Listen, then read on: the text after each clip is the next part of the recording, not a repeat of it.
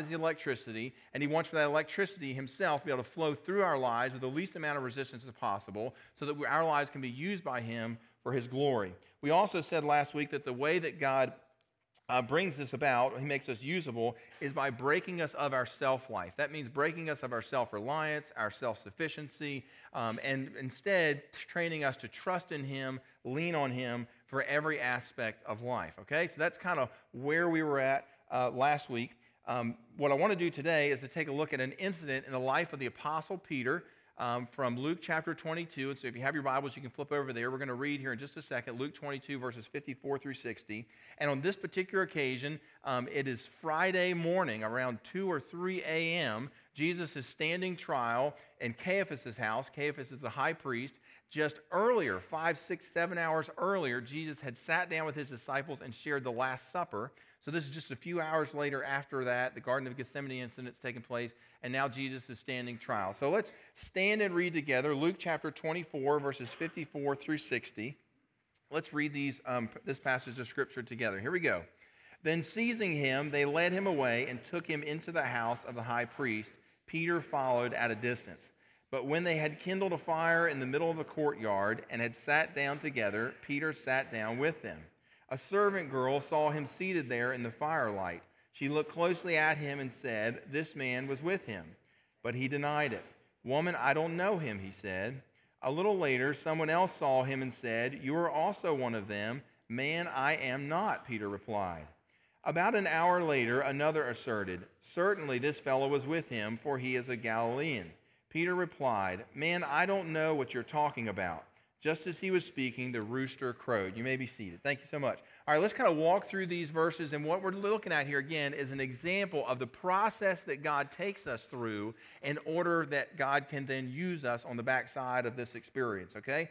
So let's read about this. Luke chapter 22, verse 54. It says, Then seizing Jesus, the Jewish guards, they led Jesus away to the house of Caiaphas. He was the high priest, and Peter followed at a distance. Do you notice that Peter didn't follow Jesus closely? Peter didn't stay right up in there with Jesus. And the reason for that is Peter's thinking to himself, laws of self preservation, right? If I get in there with where Jesus is, I'm going to get swept up in this thing. I'm going to end up standing trial in Caiaphas' house alongside of him. And so Peter um, stays, it says, at a distance. Verse 55.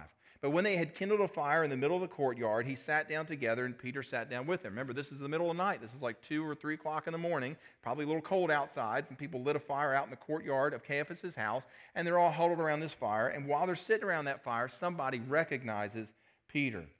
Verse 56 A servant girl saw Peter, she must have worked in the house of Caiaphas, and she looked at him closely and said, This man was with Jesus. I recognize this guy. He was traveling around with Jesus. He was a believer. He was a follower of him. And look at Peter's response. Verse 57 He says, Lady, I don't know him. I don't know what you're talking about. You got me confused with somebody else. Verse 58. A little later, someone else saw him and said, Hey, look, you're also one of them. You're one of his followers. You can deny it all you want, but I know that I saw you yesterday following Jesus around. That's what this guy's saying here. And again, Peter denies knowing Jesus. Look at verse 59. About an hour later, another person said, Certainly this fellow is with Jesus, for he is a Galilean. Remember, Jesus was from the region of Galilee. He says, Look, Peter, you're a Galilean too. You're from the same hometown as Jesus. We know that you're one of his followers. And Peter says, to set the record straight to dismiss all suspicion of himself, Peter finally says, verse 60, Peter replied, Man, people, right? It's kind of like he's, you can almost picture Peter standing up to his feet and announcing to everybody around the campfire, listen, I want to set the record straight here, he says, I don't know what you're talking about. I don't know the man. And then the Bible says at that very moment, the rooster crowed. Now, if you know the story, you go back just a few hours earlier in this particular chapter of Luke 22, and Jesus is having the Last Supper with his disciples. And he shares with his disciples at the Last Supper, just a few hours before this incident of denial, he shares with the disciples what's going to happen to him over the course of this night. He says, What's going to happen is I'm going to be delivered into the hands of the Romans. I'm going to end up being, uh, my life's going to be taken. I'm going to be crucified on a cross. And you guys, talking to the 12 disciples, are all going to abandon me. Well, Peter, you know, he's, he's Peter, right? He's passionate. And he says, in response to that, he says, look at Luke 22, verse 33. says, Lord, they may they're going to abandon you. These other guys may abandon you, but I'm ready to go to prison. He said that just like four hours before he's sitting around the campfire. I'm ready to go. You count on me, Jesus. I'll go. You, they can lock me up for you, Jesus. He says, I'm not, not only am I ready to go to prison, not only am I ready to be arrested, he says, I'm not afraid of being sentenced to death. Just a couple hours. Just a couple hours before. And Jesus responded very gently Peter, let me tell you what's going to happen. Verse 34. I appreciate your self confidence. Let me tell you what's really going to happen here. Peter, before the rooster crows today, today, before the sun comes up, Peter, I know we're sitting here having this meal this evening, but before the sun comes up on the new day, you will have denied me three times. All right, go back to verse 61 in our story. Verse 61. So upon hearing that rooster crow, the Lord, Jesus, look, he's standing in Caiaphas' house. He's on trial. The candles are lit. They're seeing Sanhedrins all gathered together. They're having debate. Maybe they're talking with Jesus, asking him different questions. People are bringing out witnesses. They're trying to do all this stuff to try and get Jesus to the cross. And in the midst of all of that, Jesus looks out a window. Maybe he can, there's a doorway or something, but he can see directly out into the courtyard of Caiaphas' house. And because he's God, he knows exactly where Peter is. And as soon as the rooster crows, it says he looked straight at Peter. You can imagine. I would give you some goosebumps, right? Peter just all of a sudden, as soon as that rooster crows, and the Lord Jesus says, boom, I locked eyeballs with him. And Peter remembered what the Lord had said to him.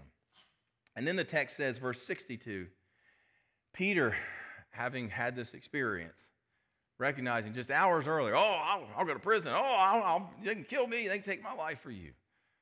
And then a few hours later, he denies. Peter went out, it says, and he wept bitterly.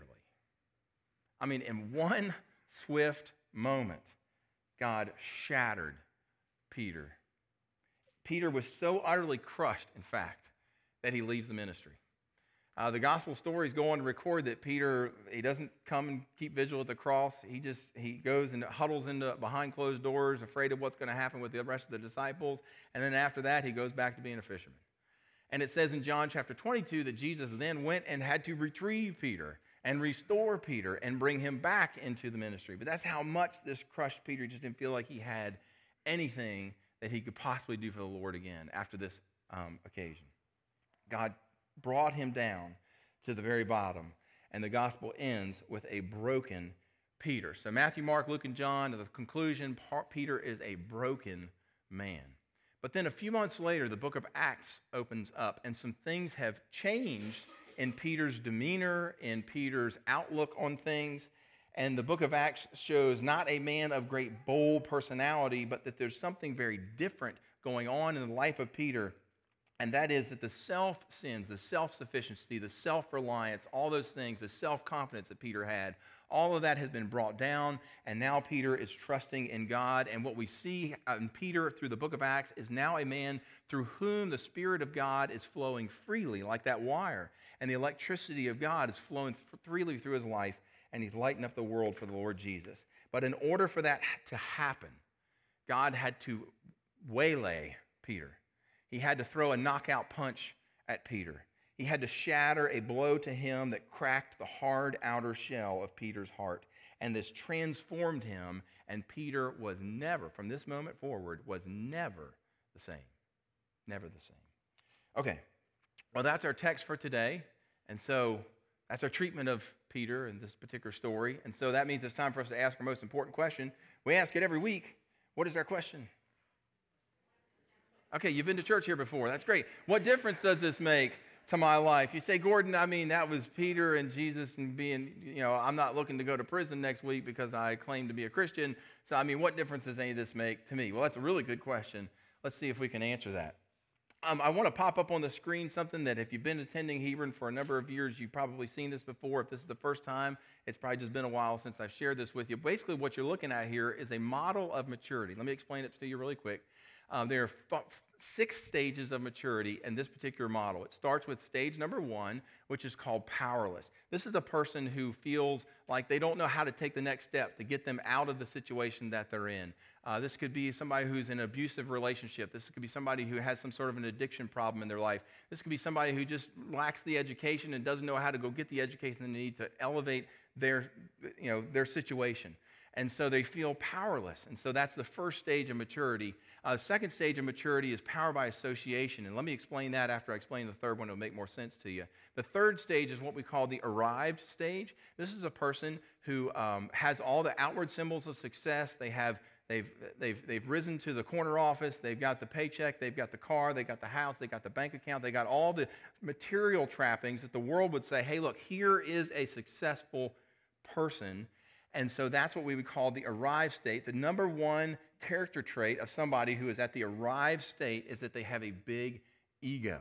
So if they are like bedded down, die hard, arrived person, that's somebody who has a really big ego. The second stage is what we call the, uh, the uh, association. These are people who uh, will associate themselves with somebody who's at that arrived state. It's like, hey, look, I was at so and so hanging out with these people at such and such a place. And so by hanging out with such and such a person, then I get to feel like I'm somebody as well. And so this is typically what arrived state type people do. They're winners. And so they say, hey, look, hit your wagon to me, and you too can be successful like I am. Notice that that's one side of the maturity model. Do you see that? And you can see also that the one side of the maturity model climaxes with this arrived state. And that our culture, our materialistic culture, would say that the arrived state is, you know, the zenith of human experience. But the Bible says, Christianity says, Jesus says, hey, look, there's more to life than that. And so that's where we begin to move to the stage four, which is this reflection stage, which is where you begin to ask the ultimate questions of life. What on earth am I here for? What's my purpose in life? Is there something that God wants me to do beyond just filling my bank account and, and, and, and going on a trip someplace? Is there something that God wants to accomplish through my life that would make the sum of my life bigger than its parts? Kind of like the folks that went down to the barbecue, help out at the homeless shelter yesterday. I mean, that's, that's saying, you know what, I'm going to pour out my life, pour out the time, pour out my energy, pour out my resources for the sake of someone else. And that's that reflection stage. Begins to ask those questions God, what are you leading me to? What do you want me to do with my life? And so a person who comes to that reflection stage begins to basically call into question stage three and say, look, there's got to be something more. As we begin to answer those questions of life, we move to stage five, and that's the purpose stage. That's when we begin to realize, okay, now I know what God wants me to do with my life. Now I know what God wants me to do with my resources, and we begin to pour ourselves out in that direction. And we have a profound sense of purpose. And the purpose is not me, it's others. And this is what Jesus did. He poured his life out for you and I. The sixth stage is what we call the Gestalt stage, and this is the stage where a person, um, this is Mother Teresa. This is uh, the Billy Grahams, who, when you think of these individuals, they just elevate you. They call you away from the right side, sorry, they call you away from the right side of that equation over to the other side. Just who they are. When you think about who they are, I mean, this is, this is that high school football coach who loved you and believed in you and said your life can count for something. Uh, this is an aged grandmother. To be somebody famous. But that person who, when you think about them, you think about their life, they call you to live for something more than just you. That's what we think of when we think of this Gestalt stage. All right, well, how, what does all this have to do with uh, Peter and and that sort of thing. Well, it's all of this is an example of God's plan for breaking us, for taking us through a bedrock event in our life to move to, and then that bedrock event calls into question all the things on the right side of that diagram that you see there. It calls all that into question and says, look, life is more than just materialism, it's more than just what we can get out of life. It's about what we can pour into others. And that bedrock event in Peter's life did exactly that. It kicks all the props out from underneath of us. It's one experience that leads us to the utter end of ourselves. It's one experience through which God shatters all of our self reliance and our self sufficiency. One experience through which God forever, forever alters our view of ourself, forever alters our view of Him and His purposes for us, forever alters our view of ministry and our ministry and what God wants to accomplish through our life. One, one incident in our life that forever shapes the trajectory for the rest. Now, we may or may not be obedient to what God's calling us to, but we will be changed in our perspective of how we move forward from that day on. It's not complete from this one experience, though. Our perspective, though, however, is forever changed. You know, God knows, friends, that if He strikes you at the point where you are strongest, the point where you are most confident, then all the rest of the props in your life are just going to come crashing down. And that's what God did with Peter. God hit Peter right where Peter thought he was the strongest, where Peter thought he was a stellar. Hey, look, all these other guys, you know, they may abandon you, but not me. I'm Peter. I'll go to jail with you. I'll even be sentenced to death for you. Well, let me tell you what's going to happen four or five hours from now. God hit him at the place where he felt he was the strongest. And as a result of that, it brought everything else down in Peter's life, brought him, stripped him down to bedrock. You see, if we are a Christian, God, God's not trying to, he's not trying to alter you. Like he's not trying to change the essential substance of you. What God wants to do is he wants to take the raw material that you got and he wants to put that in the hands of the Holy Spirit and he wants to use, then put you back together and use you for his purposes. The problem with many of us is that our weaknesses as Christians are really our strengths in this world that are being misused. That is, our strengths in this world that God gave us our talents, our resources, our abilities, our skills, our passions, but those things have not been yielded to God, and therefore they're not being used by God, and therefore, from God's perspective, those things are our weaknesses.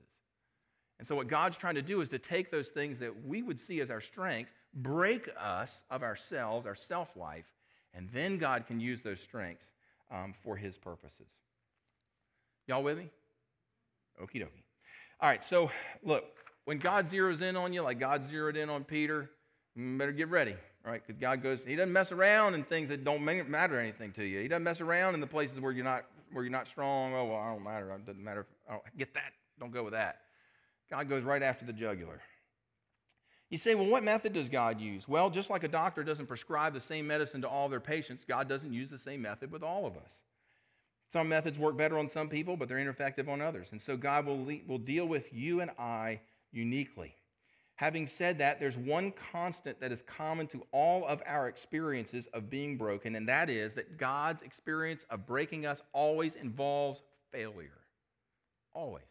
We're talking about human disappointment, we're talking about human pain, we're talking about human suffering, we're talking about setback and loss. And through that, God breaks us. Think about how God broke Moses. God didn't break Moses from 40 years of success in the house of Pharaoh, did he? No, God broke Moses through 40 years living on the backside of the desert. Think about Peter here. God didn't break Peter by sending him out and having successful ministry opportunities. God broke him through his failure. God broke Isaiah. Isaiah prided himself in being this great and holy man, right? He was kind of prudish even about it. Went around saying that he was, you know, he was a great guy until he met God, until God gave him a glimpse of his own holiness. And then Isaiah had something to compare himself to. And Isaiah's response was, Woe is me, Isaiah chapter 6, verse like 3 or 4. Woe is me, maybe verse 5. Don't quote me on it, right? Woe is me, I'm a man of unclean lips. David, a great man of God. God didn't break him by giving him a bunch of success and a bunch of wealth. God broke him by his son usurping, Absalom absurd, usurping David's role as king. David was kicked out of the kingdom. He was despised by his own people, and through that experience, God broke him. God broke the Apostle Paul, not by giving Paul great ministry success, not, giving, not by giving him a bunch of fruit in his ministry, but by revealing himself to him. Paul was completely devastated and crushed by the fact that he had been playing for the New York Mets and he was a Braves fan. Right? And so God sent him into the desert as well for three months, and then he came back and he spent three years in the city of Damascus in fruitless activity. Can you imagine the Apostle Paul in fruitless activity for three years? That's what God used to break him. Listen, all of their human failure, their human pain, their human disappointment had a glorious purpose. What God was trying to do was to get them to depend on Him, not on themselves and their own talents and abilities. And friends, you will never learn to be broken by God through human success. It always comes through failure. One man said, Jesus is all you need until, uh, I messed that. I won't mess that quote up. He said, Jesus is all you need Yeah, that's right. Let me say it again. He said, Jesus is all you need, but you never learn that Jesus is all you need until Jesus is all you've got. And that's why being broken by God and failure go hand in hand. Can't go any other way. Think about some of the giants of the faith. I'm kind of walking back through some little bit of history lesson here. Think about some of the giants of the Christian faith. Think about Martin Luther, right? Martin Luther, the guy who's responsible for modern day Protestantism, responsible for the reason why we will show up in heaven someday with we are saved by grace through faith plus nothing else. He didn't believe there was any sort of religious works. He didn't believe the Bible taught that, and we see clearly that the Bible doesn't teach that there's religious works that are, respons- that are part of our earning God's favor or God's uh, acceptance of us, but rather it's through what Jesus did on the cross, that plus nothing else. Um, and so Martin Luther, we think, oh, well, you know, he's this great man of God. But did we know that Martin Luther spent a full year in a dank castle, cold, alone, with the entire continent of Europe uh, searching for him, wanting to hang him? Uh, and, and he had an emotional breakdown during that experience. He was so discouraged, he writes, many days that he couldn't even get out of bed for a full year. And that happened to him before he went out and turned the European continent upside down for Christ. How about John Wesley? We think of John Wesley and all that he accomplished in England, how he turned England upside down for Christ, how uh, the Methodist movement and everything that came out of John Wesley. And we think about all the great things that this man accomplished, the tens of thousands, hundreds of thousands of people during his lifetime that were impacted for Christ.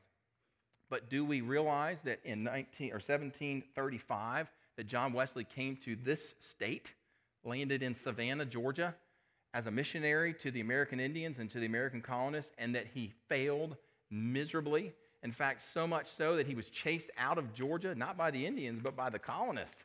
And he had to escape up into the Carolinas, got on a boat, and he was devastated on his way back home uh, to England, wondering, God, I, I guess I'm just a miserable failure. God broke John Wesley. Hudson Taylor, think of him as the great missionary to China, great pioneer. But that is not, but what's often not remembered is that at the age of 29, after being in China for six years, Hudson Taylor got so sick that he became an invalid. He had to return to England for five years, and for five years, he was bedridden. For five years, he was held back from his passion. For five years, he was not allowed to get back to China, the thing he most wanted to do. And during that period in his life, God broke him. But as a result of that, there are millions of people in China today in the underground church that know Christ and that are following Christ as a result of his obedience. But God had to break him first. Some weeks we sing the song, It Is Well, It Is Well with My Soul, and that song has drawn comfort to millions. But do we realize that, uh, that Horatio G. Spafford, who wrote that song, lost four of his daughters at sea? Their ship went down. And some months later, he was sailing from America to uh, back to England and when they passed over the watery grave of his daughters, he wrote down, it makes me cry when you think about it. He wrote down on an envelope, It is well with my soul. Let me tell you about another great man of God. At the age of seven, this great man of God was forced to leave his home. Um, he had no work and no, no way to support, his family had no way to support themselves. At the age of nine, while he was still a backward, shy little boy, his mom died. At age 22, he lost his job as a store clerk. He wanted to go on to law school, but he couldn't afford it and didn't have the education that he needed to be able to get into law school. At age 23, he went into debt to purchase a business with another business partner. Three years later, his business partner died and he was stuck with all the debts. He spent the next 10 years of his life, almost 10 years, trying to pay off all the debts that he had incurred from that. At the age of 28, after developing a romantic relationship for almost four years, he finally worked up the nerve to ask the young lady to marry him, and guess what she said? No. Not only that, but he had been in love some years before that, before he had met this young lady, and the lady that he was in love with died. Brokenhearted. At age 37, on his third try, he was finally elected to Congress. Two years later, he was defeated. And then he had what we would call a nervous breakdown. At 41, his four year old son died. The next year, he was rejected as the land officer for the county. At 45, he ran again for the Senate and lost. Two years later, he ran for the vice presidency and lost. At 49, he ran for the Senate again and lost. At 51, he was elected the President of the United States of America.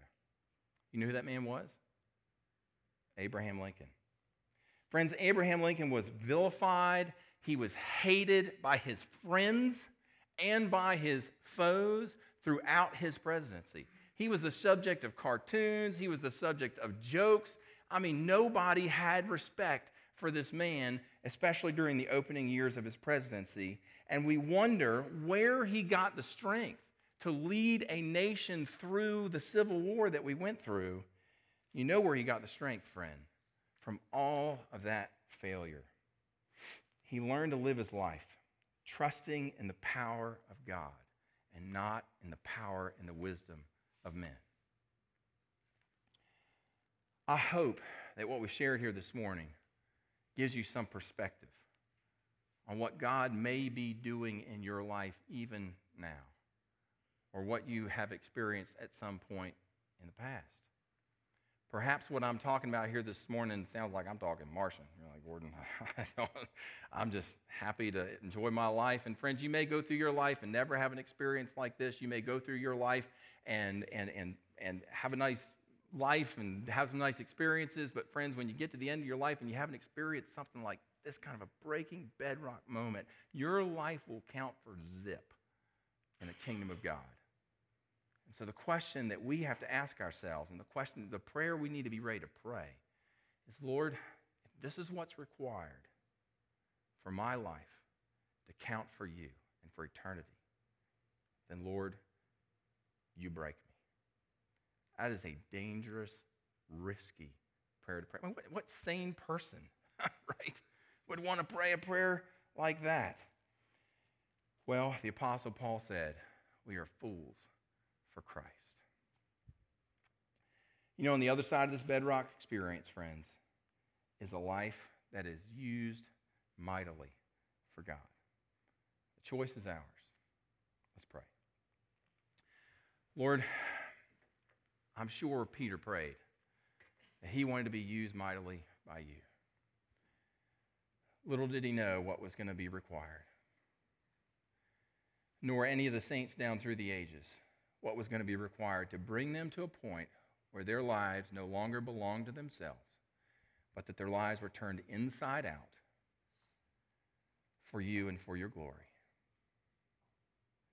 Lord, as we gather around this table today, we are reminded again that you ask this of us and you were willing to do it yourself. You were willing to be broken on our behalf. And so, God, perhaps we need to be broken. Perhaps we need a little breaking again to break us of our self life, our self sufficiency, our self reliance. And learn again, Lord, to trust fully in you. God, give us the courage to pray this morning for one of these bedrock moments it's not going to be easy, it'll be painful. But on the other side will emerge a person who will light up the world for Christ. Speak to us, we pray, Holy Spirit, in these quiet moments. In Christ's name.